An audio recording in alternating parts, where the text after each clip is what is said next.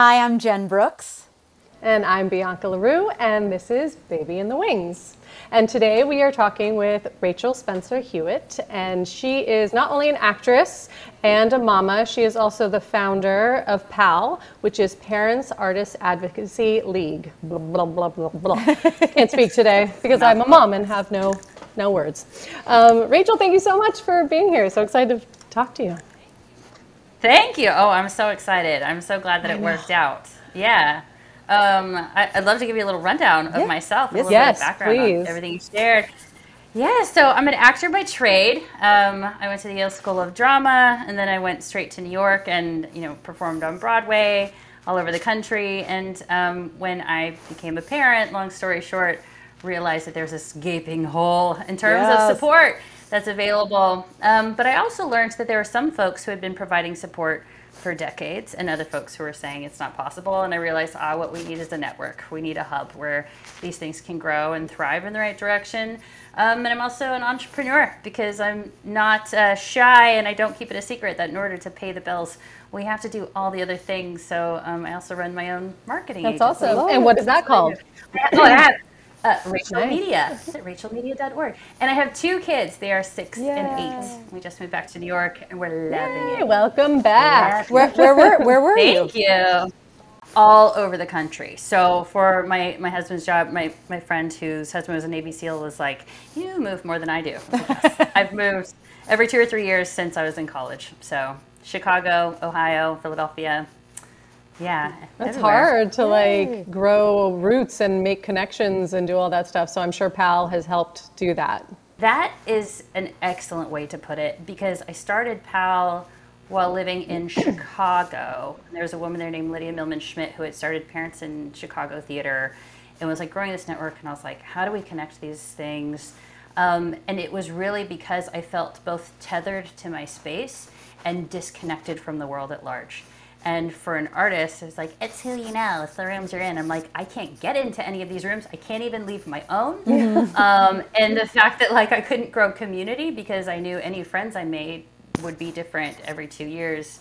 Um, you know, we also didn't have to pivot during the pandemic because it all became virtual, but it really did start with how do we build community to exchange these resources and to create access to connection and, and like grow roots somewhere, like like a portable greenhouse. So to speak. It's interesting that you said um, about gathering the resources and that there were none, and yet there were some because Jen and I have talked about this a lot. That so her son is two, and my oldest is twelve, and so um, and I worked all through my pregnancy and you know was working directly after actually jen would come with me to auditions and hold lily while i was in the room so um, but it, a lot of the conversations that jen was having just recently after having her son were the same conversations i was having with people 12 years ago. Yeah. and um, that's actually a lot of what we wanted to talk to you about. Like i mean obviously we want to hear about your journey of being a mother um, and like how you've kind of balanced all the things and being an artist and a mom, but also really talk to you about um, PAAL and exactly how you how you share these resources and what you do, like what kind of services you provide, or and also you're also an equity rep, correct? Yeah, yeah. So I'm um, a Central Regional Board member, um, and I am also co-chair of the working group for caregivers. So we're working on some internal initiatives and Good. external Awesome, because yeah, well. we, Good, because we, we have questions. well, we, I'm actually kind of glad like we have questions. that this yeah. like lined up the way that it did because now we've interviewed quite a few people now and the the Mm-hmm. the experiences are so varied it is some people have had Yeah. the most welcoming wonderful i was holding my baby in the audition room while belting experiences and then um, like ellen who was our first guest I- i mean she she got written up for her daughter being at the, Yeah. the theater when it was an emergency Yeah. so we're just excited to talk about all this with you. Let's dive Let's into all dive. because I know exactly what you're talking about. So, okay, let's let's start from the top of your question. So, we talked about you know 12 years versus two years Mm-hmm. ago. Okay, um, I will say the long and the short of it is that we have seen incredible progress in large part due to our community's efforts um, in the last five years. Um, to where when PAAL started, it was like you need to talk to so and so. Like this whisper network of people who knew leaders who had created safe and supportive spaces. Um, Moxie Theater in California, Ariana Smart Truman with Elevator Repair Service. You know, these are just some. Hana Sharif um, is one of the great grand, groundbreakers. This Whisper Network five years ago. But then there are people who were very loud and vocal about this isn't possible, this isn't legal um, you can't do this. And then there are people who are getting fired for being pregnant and slipping me private messages. Mm-hmm. Uh, multiple folks saying like, "I need to call you." It all started with a blog, auditioningmom.com, mm-hmm. and we'll we'll get into that. But that's where these messages started pouring in, and I was like, "Oh, this is way more serious than just." Um, you know, like, how am I going to continue working? This is an entire industry covering up the fact that we're we're breaking rules, we're breaking laws, and we're breaking people's careers. So, um, five years ago, it was really about just breaking the silence, which is why PAAL's first year was dedicated to motherhood breaking the silence and just getting really loud. We said that the solutions exist in the stories of our need.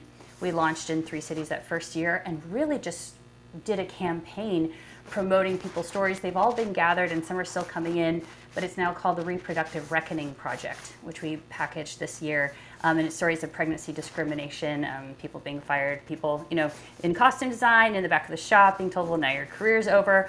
All of these, like, um, her, workplace harassment stories that we really want people to be aware of. Fast forward to five years later, now what we're finding is that people feel more confident talking about it because there is a community surrounding the conversation. Um, it is still too hard, in my opinion, to find out who are the in, institutions and people supporting um, parents and caregivers. So we're working on creating a PAAL list and a PAAL um, award system where we can like rank people's um, caregiver support. Um, but what we are finding is that when folks will reach out and say like, I need a childcare stipend or a caregiver stipend, other people, the people aren't surprised on the other end. And in many cases, they're like, oh yes, we'd love to work with you. We've been trying to start something like this. So that's the good news around it. Um, we still have, you know, quite a lot to go, but um, we work on this like every day. Yeah. um, and and so yeah, to answer your question, 12 years ago, I think it was um, career ending and silencing, and five years ago it was disruptive, and now it's just gaining ground. It's just the path. It's forward. so crazy because I really I mean, you're not joking. Like some of the stuff that I went through, no. even when I just I, when I first got yes. engaged, um, I thought, you know, because in the normal world, like people get engaged and people are excited for them. I got engaged, and the first thing my um, manager said to me was, "Don't wear your rings to auditions. You look unavailable." And being, being, you know, the like twenty-something uh, kind of smartass I was, I said, "Well, I'm not available to fuck, but I'm available to work." So yeah. that's the difference. And so, and it's, and I ended up actually booking a lot of bride stuff. So it was kind of funny. Like it was kind of a slap in her face. I was like, haha.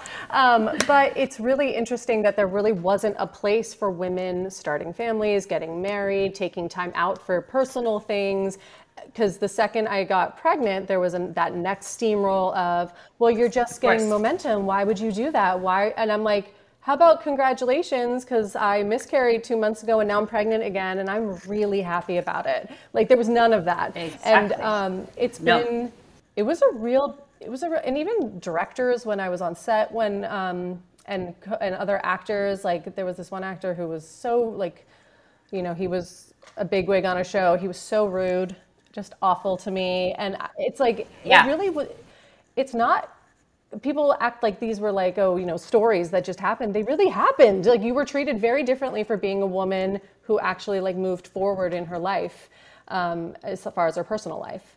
So um, absolutely. They really happened. They happen all the time. They have devastating mm-hmm. And the reason why it has taken so long to build momentum, I believe, is because we needed social media and the internet, like many other movements, to say, when I stick my story out there, you're going to have a really hard time deleting my post, even if you delete me from your Rolodex yep. in the industry. And that's the sticking point. The sticking point, and which is why we created the Reproductive Reckoning Project. We're like, we've got five years of stories. We're going to stick them all on a single page. And you read through it, and suddenly it's like, oh, it's not that really sad thing that happened to my friend who, gosh, I wish they were doing theater still. It's it's endemic. Like it is rife throughout our system. And you mentioned something that like we have to talk about when we talk about parent discrimination and caregiver discrimination. It is not a separate issue. It's not a separate conversation. All of these things are interconnected to we don't know how to talk about grief. We don't know how to take talk about taking time away to grieve a miscarriage, to grieve um, to grieve the loss of a parent that you've been caring for. It, it's tied to sexual harassment because that's about ownership of someone's mm-hmm. body and commenting on someone's body and commenting on like are you available are you is your body going to change why would you do that you look so good like all of these conversations are tied to the fact that as an industry, there's white supremacy, there's misogyny, there's bias. And when it comes to bodies that reproduce and it comes to people with caregiving and family responsibilities, they are at best a liability and worst case scenario, an opportunity for mm-hmm. harm and abuse. And it's not okay. So that's why we brought solutions so, into yeah, so the conversation. is there is there anything either currently or being worked on because we you talk about um, sexual harassment and all that stuff, and obviously over time laws and rules have been put into place either by unions or by you know the government about you know discrimination and all that is there anything currently in yeah. the books oh. for discrimination yeah. against okay d- discrimination against parents or caregivers this is why we're so excited to talk to you because yes. we want the we want the facts Yes. I got the scoop. Okay, go. I got the scoop. Go. All right. And so I'm going to be n- name dropping a lot of folks. And okay. the reason I'm doing this is because anyone listening to this conversation, when I drop these names of folks who are doing the work, throw your support behind them, honor them. When you see them, tell them thank you. Um, I said PAAL has a shared leadership structure of four incredible individuals. Um, well, three incredible colleagues for me to work with. One of them is Adriana Gaviria, who has been an advocate for work life balance in general for a very long time. She is co artistic director of the Soul Project um, and was also an equity delegate at the one and only delegation, national delegation that they had. And something that Adriana has been working on for years, um, but has actually pushed through uh, relatively rapidly considering the way um, unions are structured and how fast you're allowed to move, um, is a motion that will require all staff, all business reps, all members, all council people to undergo reproductive sexual harassment prevention training and gender mm-hmm. discrimination prevention also, training. Yes. That means all of these stories that we have in the Reproductive Reckoning Project that um, she was significantly part of because she's our executive director of technology and innovation. Um, all of these stories that we've gathered, we get to show them. We get to show Adriana's motion, which passed with over 95% approval rate. Equity has to put in motion. And so those are the conversations we're having right now about uh, application. It's really just about how do we now get this motion into the infrastructure of equity and so that you don't have a business rep call, telling someone like I don't know, just hide your pregnancy. Or, I don't know, most pregnant women quit. And it's like, you're who's representing me. This is absolutely unacceptable. Um, PAAL also has a group, which anyone is welcome to join if they're a member of a union, called um, the Union Action Group. And uh, we just met on this topic in June, and our next meeting is in August. Um, and we're working to gather stories that have happened very recently so that when we continue to um, push Adriana's project forward, we always have a current story that will show how emergent this conversation is. To say, no, this was six months ago. No, this was yeah, yesterday. It's not 12 years ago. It's also exactly. six months ago. So something needs to happen. Right. That's right. That's which, part which of why we wanted to do the podcast to get these stories recorded Exactly. The positive yeah, ones and the negative ones, but all of them. Sure, but but like we like I said at the beginning, our solutions exist in the stories of our need. This is not complaining. Mm-hmm. This is saying there's an industry that I love that has mistreated me. There are other people who don't even have the privilege I have right now to be on this podcast, and if we don't talk about what's wrong, we can't fix it. And so anyone who cares about solutions and going back to making art will want to make these changes. And like that is the red flag of, of progress is that the people on the periphery start to settle like, oh thank goodness that like now this motion passes. Like, no, no.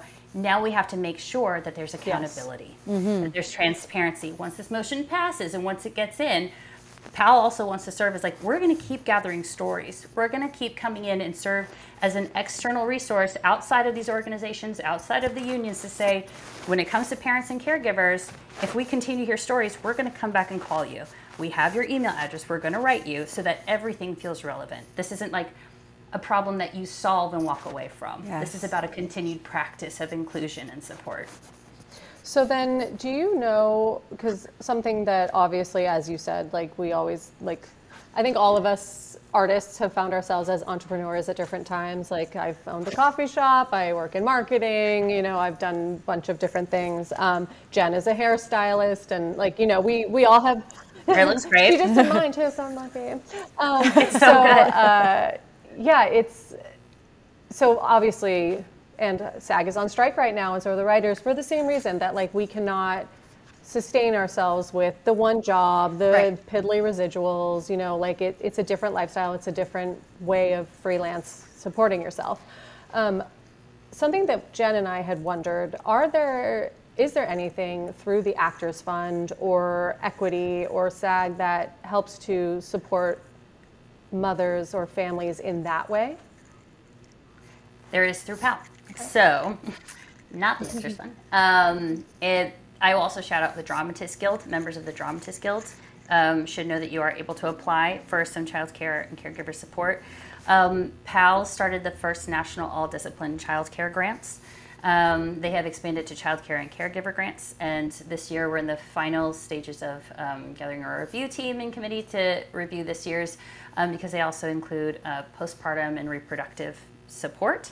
Um, and then during the pandemic, we switched that child care and caregiver funding to emergency funding, so for artists with families. Um, so we were able to roll out micro grants to support people. Um, where we really see change and where we're supporting change outside of those grants is that we sub- we provide resources and consulting on negotiating it into your Nice. contract. So if you work for an institution, because it's really just a band aid if these external organizations are supplementing for the lack of support in employment, right? So we're here to do that. We will never stop. But we have a goal of seeing every single performing arts institution have a formalized caregiver support plan in the next year. Oh my God. And we want the ones who do not have it to be the strange ones. Where we say also no more glory projects. So it is much more effective for us to continue to have these conversations around create a child care slash caregiver fund that goes on your budget line item under access needs because child care is access, caregiving support is access, and fundraise for it. Um, Roberta Pereira of the Playwrights Realm, another name to drop and for y'all to support. Um, PAAL partnered with them to do the Radical Parent Inclusion Project off Broadway, where we took a product, an off Broadway production, and Roberta and I worked for a year going through every single budget line item and making every single one parent and caregiver supportive. Everything from like housing to the fund to five day rehearsal weeks before it was really catching the mainstream to taking away the 10 out of 12s, um, doing interviews with folks to onboard them to say, like, what do you need? What do you need? What do you need? Um, there is a way for my HR friends to do this legally where you offer the support to everyone so that it's, it's not discriminating up, right? And that the fund is available to everyone.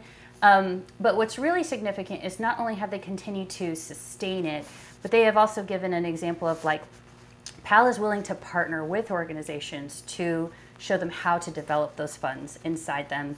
And the reason why I was so excited to work with Roberta, we went to school together at the Yale School of Drama, and she teaches courses on your budget is your values, and you budget your values. And so for us, we want theaters to show us and not just say that they value parents and caregivers. We want them to show it on their budgets. Um, I don't want it on the website until it's on your budget, and then I really do want it on your website. It was actually really interesting. This one theater reached out to us for us to start promoting what they were doing, and we said, "Well, we would Yeah. love to. Um, do you have any parents working with you?" And they were like, "We don't at the moment. If we do in the future, we will reach out." And I was like, wild. my like, I just could not. I was like, the gall that people have to yeah, a little yeah, audacious. to like reach out and be like, we want you to support us when you're not supporting us. Like we Right. and it's, I mean, and it's exactly what you're saying. Like, don't don't try to say that like you're in on this or you're part of this until you're in on it and you're Right. part of it. Exactly, and that's what we mean by so sorry, but but just like no more glory Yeah. projects. Because when this first came out, people were like, oh, we'll do some Yeah. support here, or we want to do a child care matinee here, or like we'll support them for this show.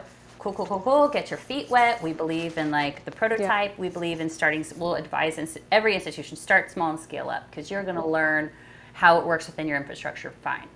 But we're now only partnering with organizations who are asking for help, even if they're starting small, to grow it into their ethos. Mm-hmm. To say, we actually want this to permeate every single part of ourselves. Can you help us begin? And we'll say, like, yes, that's where we that's where we start. That's that's when we're willing to promote you, just like you said, because you So, us. for someone like me who's in a smaller theater community, like in the San Yeah. Francisco Bay Area, if there are theaters that I would like to promote this to and be like, hey, this is going on, and I want you to be a theater that is on board with this, what would you suggest to people in other areas, including myself, to reach out to those theaters and be like, hey, I want to direct you to this conversation so you know what's going on because I didn't know about PAAL before we started this podcast. Right. So now I do. Right. So there must be more people that don't know. Neither do I, and we know each other from something completely different. So like, Exactly. it's so weird. Go bullet, whatever. So here's the thing: PAAL is uh, composed of a lot of incredible folks who are living this experience, and so it still feels very grassroots. But it, that's also partly why it feels um, healthy in many ways because we're not just uh, there's very little bureaucracy, but that means also like not a lot of support. So the best way to support is to get the word out that this resource exists and that um, it's very uh, high-end support. Like it's thorough, comprehensive. We even have. Uh, I'll answer your question about the how. Just to offer the what again, we even have trainings like compassion training, where we can train boards and leadership on how to understand the lived experience of the parent and caregiver, so that there's buy-in from the entire organization, so that they can start to creatively problem solve internally, reduce discrimination. There's also a training on um, anti-racism and caregiver support because it's inextricably linked. You cannot have an anti-racism, an anti-racist organization without caregiver support. I'll go more into that later. But the how of like, oh great, you've got all these resources, is I would first see if your location, your region, your city has a chief rep. Which who you? I think you've already interviewed our chief rep. of the Bay Area. Catherine Stein. Uh, Catherine Stein. Also, Jessica Barker is up there. Also, Dawn Monique Williams is an ambassador. Um, these incredible folks who um, who gather and meet with Tamanya Garza, another name that I will shout out, who is one of the Fantastic Four. We're calling it um, leadership team, director of community and justice initiatives. Find your chief rep, connect with your chief rep, ask them, hey, what's going on with you? How can I support? Because these are the folks who are hitting the pavement and knocking on doors and sending out the emails, and you can really help them um, by by being an ambassador for the cause and saying like, where are you going with it? If there isn't one, write us. We're currently in the process of um, redoing our onboarding plan on like how you can become a chief rep in your own location in your city. And that means you get monthly meetings. We send you resources. We send you a one sheet. We'll, we will equip you with all the information that you need so you can just shoot off that email and make that connection. Right. Um, and then I, I would also say, like, if you just like want to get started too, start having the conversation. Call other parents, get them together, and talk about what it's like in your region. Connect with your chief rep or PAAL, and we're ready to like help you build that um, that network. That community is always where it starts. Yeah. Great. So that's something I could do. I could like reach out to say one of the theaters I work here and be like, this is going on. These are the conversations Exactly. we're having. I would love for you to be a part of this network, and here's the person that you can contact in the Bay Area Exactly. to get on yeah, board. and, and here's some tangibles. Like if you're like, oh, I don't know if they're gonna like contact my chief rep and like try to like data mine them for ideas and like do it unpaid, which by the way is happens and is so gross. Yeah, so the three tangibles that you can just like, you know, be a little disruptive right now that are really great um, is one you can donate to a theater and you can say this is for your child care or caregiver fund courtesy of PAAL. They can help you with it. And when you donate, they have to earmark it for that cause or they have to give it back. So it's one of um, Erica Lee Haynes is our chief rep of Tennessee. Shout out to Manya Garza uh, is one who kind of like started this initiative, and she said just start donating. Just saying like, hey, there is funding for this. When you speak to your donors, they might not understand like stage lights and sets, but they're going to understand the burden of childcare. They're going to understand the burden of caregiving. So like donate, disrupt a little bit there. Um, But as Rachel said, it's very important that they specify where that donation Exactly. Um, goes. Because I work in fundraising, and if you specify where you want it to go, they legally have to put Exactly. it there. Or legally, they can't That's take what it. Tamanya says. And so when you that's So, so again, sorry, what's the language that people should be using for that? Because I'm for the gonna child care shit. slash caregiver fund, and you say contact PAAL or courtesy of PAAL or in honor of PAAL, who can help you with any questions. Because they have to post it They exactly like that, or else they can't cash the money. I'm obsessed. Okay. And what we love about that is that they have to reach out to us to unlock those funds, and we get to tell them there's more where that came from. We would be happy to like provide you and your board training. Um, we've showed up at people's galas and help. We showed up at the RPI gala to help them fundraise for these funds. It's it's really an untapped resource for theaters when they think about it. The second is on our site. There's something called the new standard of care, and it's just a one sheet, and it has three pillars of justice, which we're expanding to four um, and 11 principles of action. One, it, the pillars are you cannot have an anti racist organization without caregiver support. You cannot have gender parity without caregiver support. You cannot support reproductive rights without caregiver support. And the fourth one we're adding is you cannot support disability access without caregiver support. And then it has the action items start a caregiver fund, do five day rehearsal weeks, get rid of 10 out of 12. Like it's just a list. If they just went down that checklist, it would change the entire breadth and infrastructure of the organization and that's actually what's scary. But it's part of sustainability. It is the future. So just send them that one sheet. You don't you don't have to do unpaid labor. No more unpaid labor to organizations who are not doing their homework. That's like also a slogan for the year. Send them the web the website link PAAL's new standard of care and say how many of these are you doing? How many of these? How many? Here's the contact over here's PAAL, who can help you like figure them out. Go to their summit. They'll train you. You know, it's been, I think it, it's interesting when when conversations like this come up. A lot of fear, I Yeah. think, is also around it. It's kind of like when Me Too, the Me Too movement happened. Like everybody realized how many people had suffered from different situations throughout all different parts of the industry, but a lot of people were quiet for so Yeah. long. I mean, like, I mean, 30 years, some of these people, because of the fear that, oh, well, I'm, I'm going to speak up and nobody's going to want to work with me. Um, I'm going to be the troublemaker. I'm going to be this. And I think that that same fear exists in motherhood because we don't want to be seen as hard to work Totally. with because it's already hard enough to get jobs.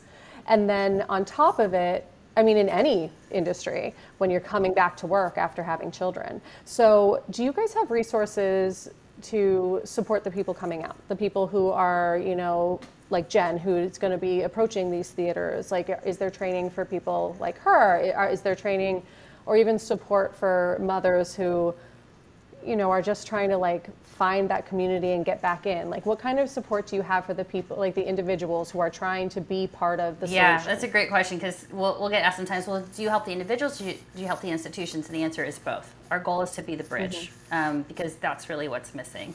Um, and for the individuals, the Chief Rep program that I mentioned, Tamanya runs it with such graciousness and um, just such a deep intelligence of the nuance of how to build community and also how to care for yourself um, in that because burnout is so real already with parents. So if you're gonna like, you know, champion a cause on top of everything you're drowning in, take care of yourself first and foremost, which is what we talk about. So I think joining the chief rep conversation at PAAL is a great way to become an advocate and have community at the same time.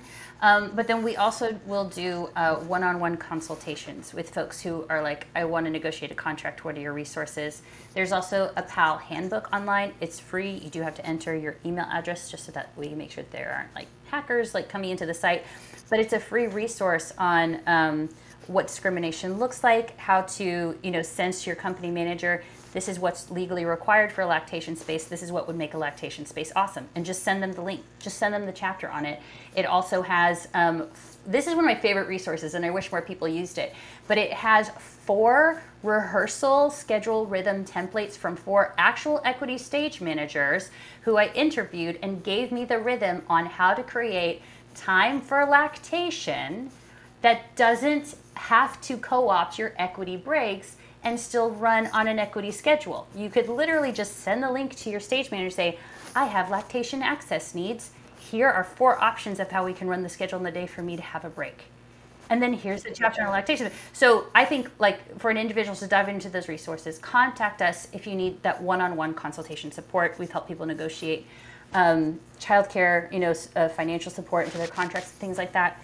But then also, I really want to highlight this this fear element that you mentioned.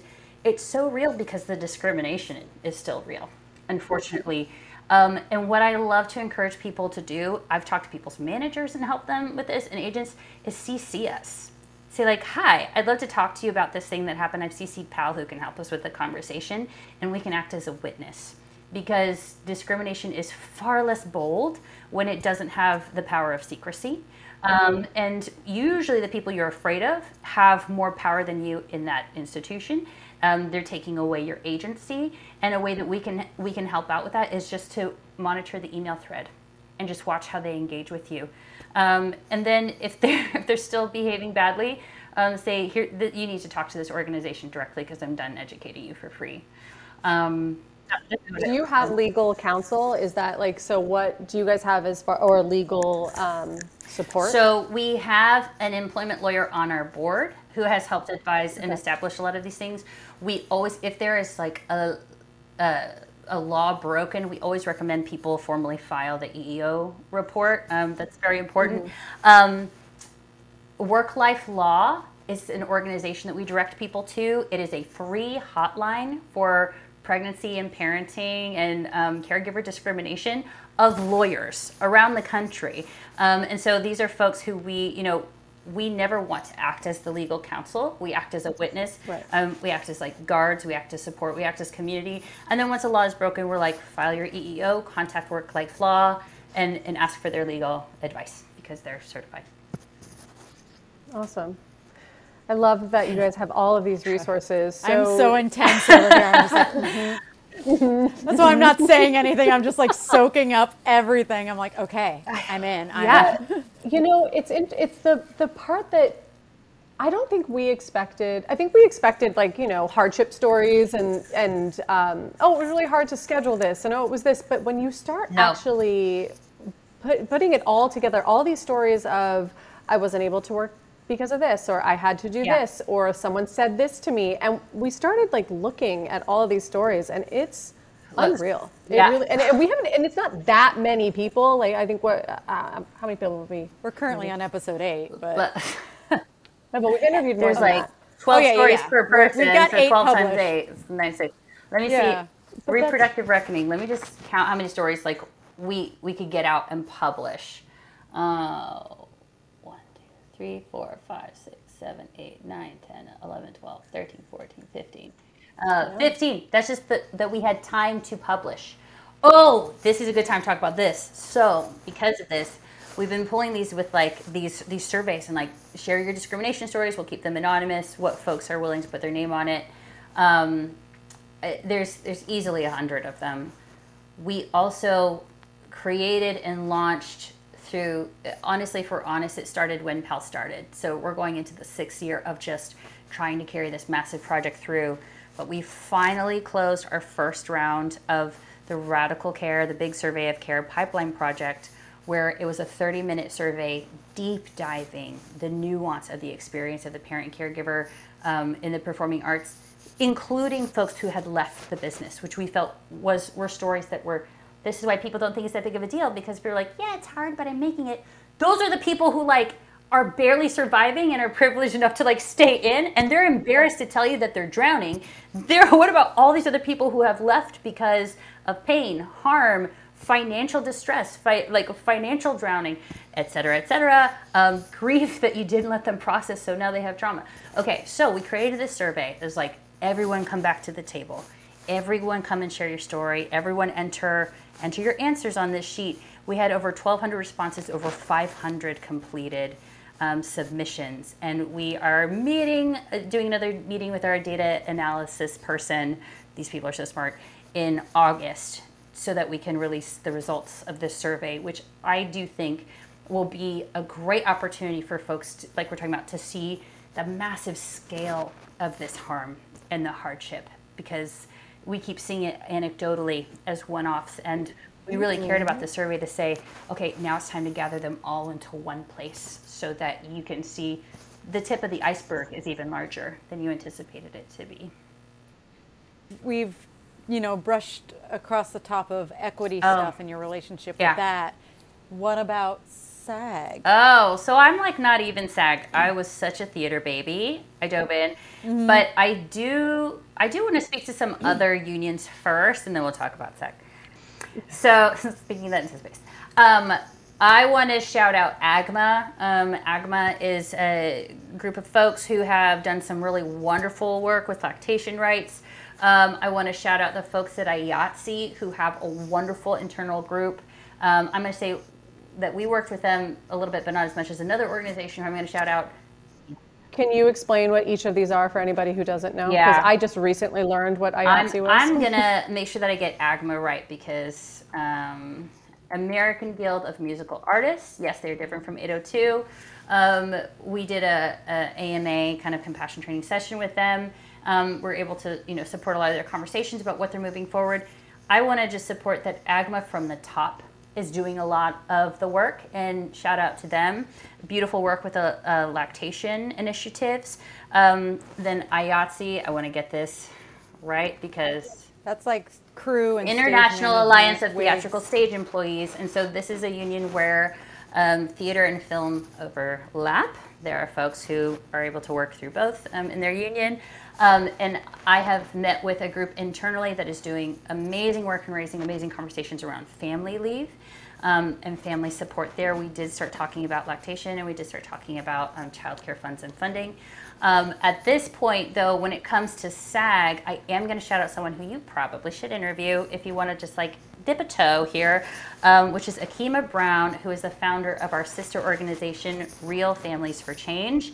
And they do what we do for screen workers. So, SAG, AFTRA, IATSE, um, they do incredible work with like the consultation, the initiatives, not everything from like the child care conversation like we do to the caregiver um, to a really holistic inclusion of care and, and, and rights for the worker. Yeah. If you are actually like buddies with her in any Yes. way, if you want to give us a connect, Done. because that's actually We'd something that. that's on our list because we, and this was it, we we have the same goal Yeah. with the podcast, which is to bring all the stories together in one Yeah. place, so that and continue to promote those Yeah. stories. Like, yeah, we thought it would be fun to like talk to other moms, but like I said, the more stories that we've gotten, the more we've heard from mothers and just the. I don't think people realize that it is And daddies too. and daddies too, and daddies Moms, too. daddies, but parents, also like yeah. yeah, Yeah. just anybody who you know is prioritizing a life outside of acting. And we were just talking. We just we just interviewed a burlesque dancer who's Yes. fantastic. Um, we have spoken to filmmakers. We've spoken to, we, to Writers. writers. Everyone. Anybody who we have noticed is really trying to have a life outside of the Yeah. arts is treated as the other. Because if you're not, and I know this was true for, I think, Rachel, I think you're a little younger than the two of us, but we, um, at least when we were growing up and when we first started pounding the pavement black, back when there were black and white headshots, um, for reals, um, I just aged us a lot, Jen, but it's true. Um, it just, it wasn't part of the conversation. You were either an actor or you weren't. You were a musical theater person or you weren't. You couldn't have a backup plan. You couldn't have another job. You weren't allowed to be anything outside of that because then no one took you seriously. For sure. And I, I kind of touched on this with the like entrepreneur drop. Like, I don't get paid at PAAL. It's volunteer. We don't have any Right. employees. These folks, Tamanya, I didn't mention Garlia Cornelia Jones, who runs the Black Motherhood and Parenting New Play Festival, which is going on its third year, and has had a baby on the sidewalk and has been writing about this conversation for a very long time. Incredible human being. Go support them and her. Um, Well, but this is so much a part of the conversation where all of us are working full time somewhere else. If we're coming to you with a need, it is because it took all of our resources to meet you there. So when you meet us with, I have no resources to give, that is deeply hard to believe because we're starting to tap into negative resources just to educate you. Um, and that's all of us, not just PAAL. That is every single person with an access need. And then on top of that, the absolute lie of the single artist and like abandoning the multi hyphenate or like the multi need is rooted in the opportunity for someone with power to not give you rights because they don't actually have to give an actor rights. They only have to give an actor rights if they're a human being. And if you mm-hmm. start to become more complex than just your discipline and say, like, well, I'm a human being with needs, they have to fulfill those, and that's way more expensive. So it's cheaper for them to shame you into a box because then you're like, oh, yeah, how do I even talk about this thing that I need that I left at the door because they told me it was baggage and leave your baggage at the door, which is like one of my least favorite rehearsal phrases. Oh, um, no, it's not it's not baggage. It's the supplies in your life that you need to live. So bring it into the room, unpack it, and say like, hey, I'm a little short on shampoo. I'm a little short on childcare funds. I'm a little short on X, Y, Z. Um, just yeah, a huge shout out to that. Don't let anyone shame you for doing other things that keep you alive. Yeah, and uh, I think we've all been a part of the problem at some point because I know that I've thought of these things in the past, and I'm like theaters don't have the money to help someone like me. They don't. They're barely scraping by, and therefore granting them. Yeah, and, and excuses. Sure. And, and, here's the reality theaters are struggling. Many are dying, many are gone. And so the fear around access needs is deeply rooted in the fact that resources and time are already behind. So if I come to you with an access need, you're like, I'm surprised I, I was able to show up at work this morning. How the heck am I supposed to help you? Which is why we do compassion training, because actually what it does is it flips the script and we say an access need is an opportunity to invest in an individual who's going to help your sustainability as well. It's because our systems were created with such broken structures that right now, in times of need, they're falling apart. I mean, the nonprofit system in this country in general, we don't have time to go into, but it's broken. And so the conversation around how do we welcome our community in is going to become a conversation of if we care for our community and they come in, our community will help lift us up. And but that takes risk, that takes bravery, that takes leadership with lived experiences that are not hyper privileged. It takes folks, folks realizing, yeah, I know I'm here because I was supported. So how do I create a cycle of support by welcoming others in? And I think that's why we can both empathize with the, the dangerous and terrifying place that the, the industry is in right now and still say, I'm going to hold you accountable because actually it's the only way you're going to survive, is if you create ways to let us in. Now, do you feel like that has changed over the years um, as we have become kind of more separate in our lives. I feel like community is not the same as it once was. I think that people, you know, went out to the theater in their local communities, that people did things, you know, to be part of the neighborhood, right. to be part of, because um, I know like where we grew up, uh, we grew up in Marin, but out in a little hippie town where, you know, when somebody's band was playing, everyone right. went. When people were in a show, everyone came out to right. the theater. It was just, and that's why the theaters could survive, and that's why the that's theaters right. could support other things. Now, life has changed, obviously. It, it, happens, it's no one's fault. In some ways, like you said, social media and having that access to being able to post everything has made it easier in some ways and done great things. But do you think that also some of that community is what is lacking? Yeah. And how do you think we can fix that? Well, it's exactly this. That community is lacking because that community was part of a generation as children, and the theater said, You're not allowed in here. And now that they have jobs and money, theater's like, Why aren't you buying tickets? It's like, I don't know. You've never been a part of my life before. So you want to continue to watch your audiences age and grow older? Don't be intergenerational. You want to invest in a community that is going to be sustaining you as they get older and get jobs and come back and buy your tickets, let them in when they want crayons. They're cheaper. Yeah. and, and like that's what's so shocking to me is we we continue to fail to make the connection between we lack intergenerational patronage to our theaters and we lack intergenerational support inside our theaters. Guess where they find us by feeling like they belong. And if we have only mm-hmm. let people belong, when they are adults who can contribute productively, they're going to get exhausted and leave, or they're going to just age out and go where the caregivers are. And if the caregivers are not in the theater, they're going to leave the theater. But if we want people to mm-hmm. cycle in, we say, come in as a child, come in as a teenager, come in as an adult, come in as an adult with needs. Great, because I hope that I see you and your kid and your grandkids and your grandkids' grandkids and everyone coming through this theater and thinking this space is theirs and having that community attachment. Because actually, from a marketing perspective, what we're mm-hmm. finding is that post pandemic, people are more likely to buy tickets when they either see themselves in an environment that is also racially and personally psychologically safe and or they know someone. They have a mm-hmm. relationship. And so what what all of us in all of these grassroots movements not just parent and caregiver are trying to say is we are knocking on your door like i said because this is what's going to help you survive.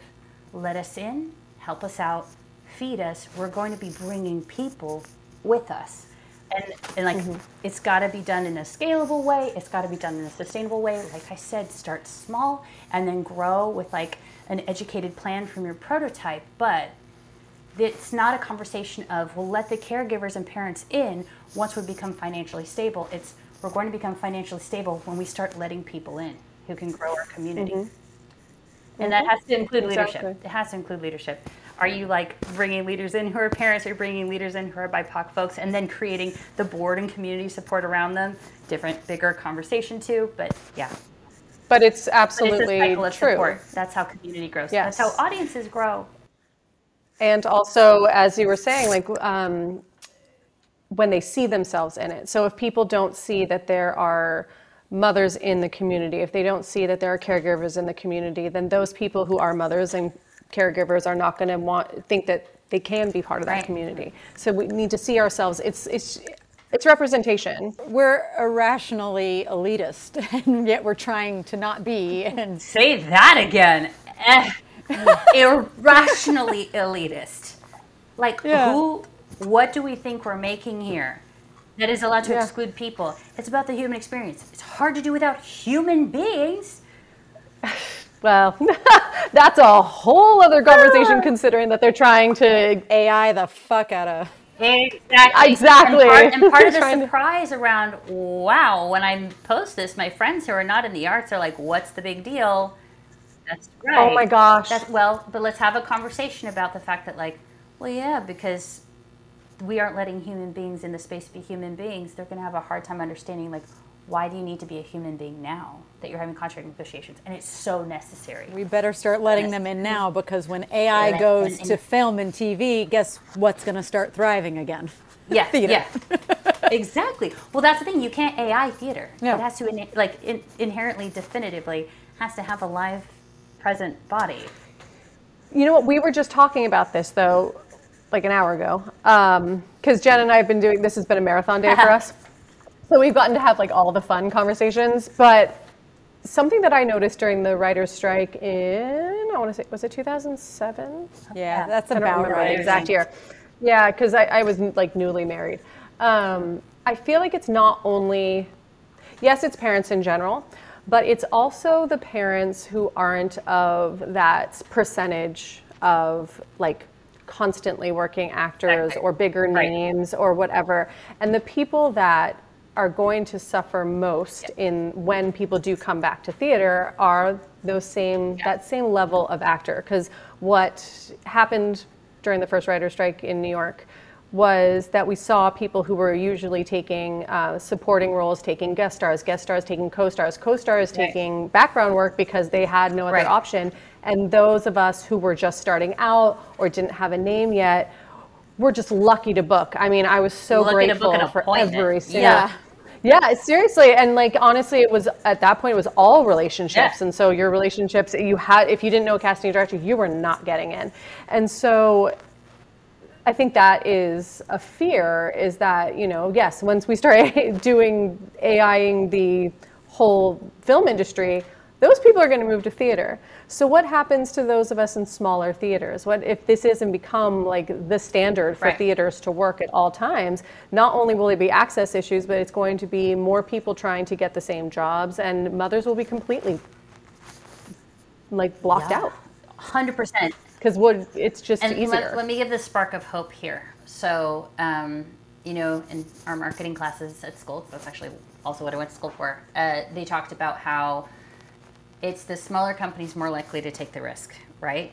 Because mm-hmm. they're like, if we can't grow if we don't leap. We if we lose 100, percent it's still not that big of a number on like the grand scale. Smaller companies take the risk. That has also been tried and true proven with creating support for access needs. And I will just speak right, it's for all of them, I will speak right now to parenting and caregiver support. I'm going to shout out Rivendell Theater in Chicago as well. Um, Everyman um, on the East Coast who's also doing this um, and has done this. These are theaters that have. Uh, uh, Ariana Smart Truman of Elevator Repair Service, when I asked her, I said uh, in, in our interview, I was like, how did you become so radical? I mean, this was five, six years ago in their contract. It said you could have your child and a caregiver travel with you up to the age of two on their dime or when you until you start stop breastfeeding or lactating. Something like radical, like in your contract. You're just like, oh my gosh, sign, thank you. And I was like, how did you like get to that point where like all these people saying no, it's not possible? And she said, well, we were becoming parents while we were building the company, and so it that for us to build and grow, it just became part of our ethos asking the question, what do you need? And to me, that is the question that will save our future. The industry, the art, the conversation around parents and caregiving. If you are worried that you're causing parents and caregivers harm or you don't know where to start, ask the question, what do you need? You'll be surprised how much gets unlocked for you in just that conversation. But by asking that question, she said that it became baked into the ethos of their organization. And yep. also Ineke Ceder, who is a researcher with Wellesley Centers for Women, works at MIT now, um, is the research mentor on our PAAL survey. Absolutely incredible. Um, I interviewed her way, way, way, way back because Wellesley Centers for Women did this um, massive research study on, on women leadership in LORT resident theaters. And when they did like the first I, I mention this one all the time because it was foundational for starting PAAL. Um, but when they did the first round of like this massive survey um, with Carey Perloff across the country, um, it came back and they were talking about obstacles for women leadership, and caregiving and parenting wasn't mentioned. And they were like, "That's not right." so yeah. they're like, "Go back, do interviews." And like they're like, as researchers, when the data's off, like you have to like deep dive. And they found even in interviewing people and saying like, "We want your story."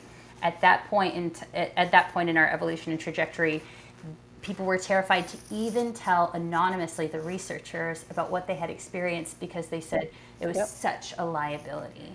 I mean, you know, people even mm-hmm. asking like, "What's your child care plan?" in an interview, and it's illegal. So they went back, they interviewed these folks, and after like hearing this full story, I asked Ineke at the time. This was like when I was doing my auditioningmom.com blog that turned into PAAL Theater. I said, if institutions could do one thing what is it? And what she said to me that day is still the one thing we tell them to do just to get started.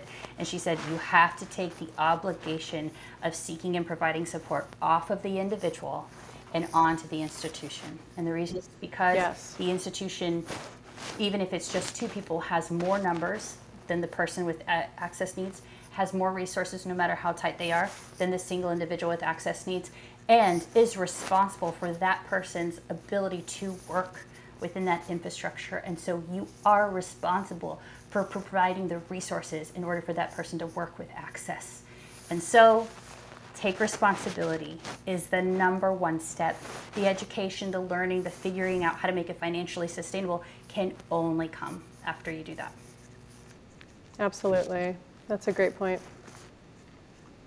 What's passed through your corridors in terms of maternity leave? Yeah, Oh no.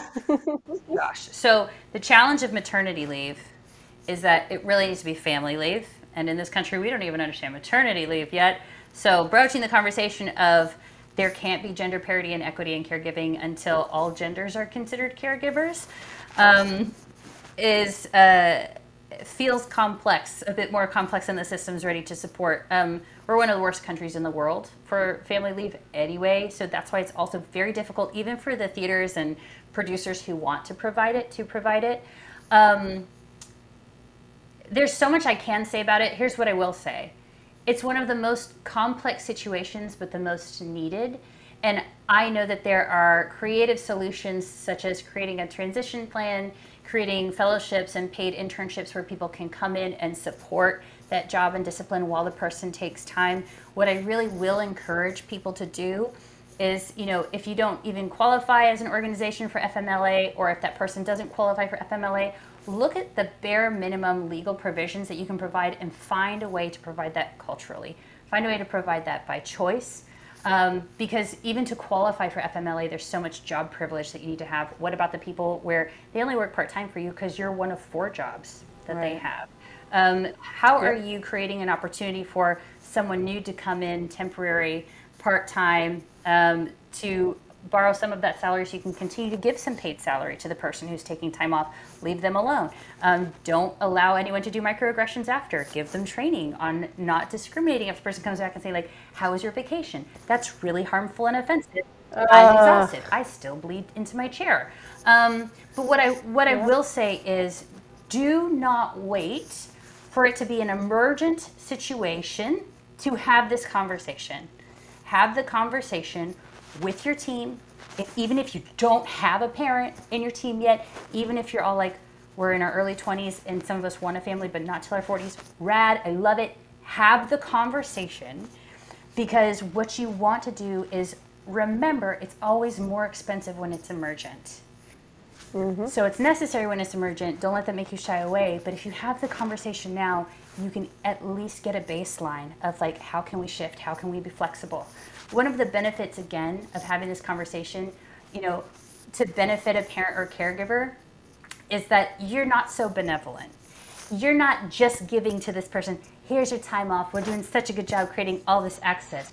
That person's access need is making your organization more flexible, more sustainable, more inclusive, more relatable. So you can also, just as much as you're like, here is your leave, say, thank you for this opportunity to make us the organization that we want to be, to make us have healthy enough conversations and infrastructure that it can flex with the time. Because as we saw with COVID, as we see with this financial situation, there's always going to be emergency situations. Are you in the habit of talking about how to support each other through them? It's going to be easier if you are. That's where I will go with it because it can be more complicated, but And as you said, it's about creating the culture right. of leave, the culture of the support. Because once that's created, you figure out the hundred rest. Like and it's said. different by state. So like, there's not a lot of advice that could just like be a blanket. But what you can do is start the conversation. Yeah. Yeah. Thank you so much. This has been. So, yes. I have such a fire under my ass right now. Yeah. I mean, I'm ready. And when Jen has a fire under her ass, she is like a doer, doer, I mean, doer. yeah. Let's get you linked up with with more of what Catherine Stein is doing and Absolutely. To wrap up, how can where can people find you on social media and PAAL? Where can they Yes. come to find you? We're on LinkedIn, Instagram, Facebook, Twitter, uh, formerly known as Twitter, the artist now known as X. And um, we're starting off on TikTok. Nothing there, but you'll find us. Um, and it's all at PAAL Theater with an RE or at PAAL Performing Arts. And our website is PAAL Theater with an RE.com. All the resources I talked about are there, like deep dive, click that menu. There are so many things for you to dive into. Thank you for joining us today. Ah, thank you so much. And I hope that everybody else is as- as inspired as we are. Please go visit the website. Please follow Rachel and the PAAL uh, Foundation. Is that right? League. Sure. League on. Yeah. Uh, there you go. League on social media and reach out to your local theaters. Love it. Love to see it. Yeah. Thank you all so Thank much. you. All right. Thank you. Thank you for joining us for this very exciting and chock full of information episode of Baby in the Wings. We hope you are as fired up and inspired as we are. Don't forget to visit the Parent Artist Advocacy League's website. That's at P A A L T H E A T R E dot com. It's time to get loud and make some noise and make sure that parents and caregivers are being included in this industry. And as always, you can find us on Instagram at Baby in the Wings. You can email us at babyinthewingspod at gmail.com and listen to us most places you get your podcasts.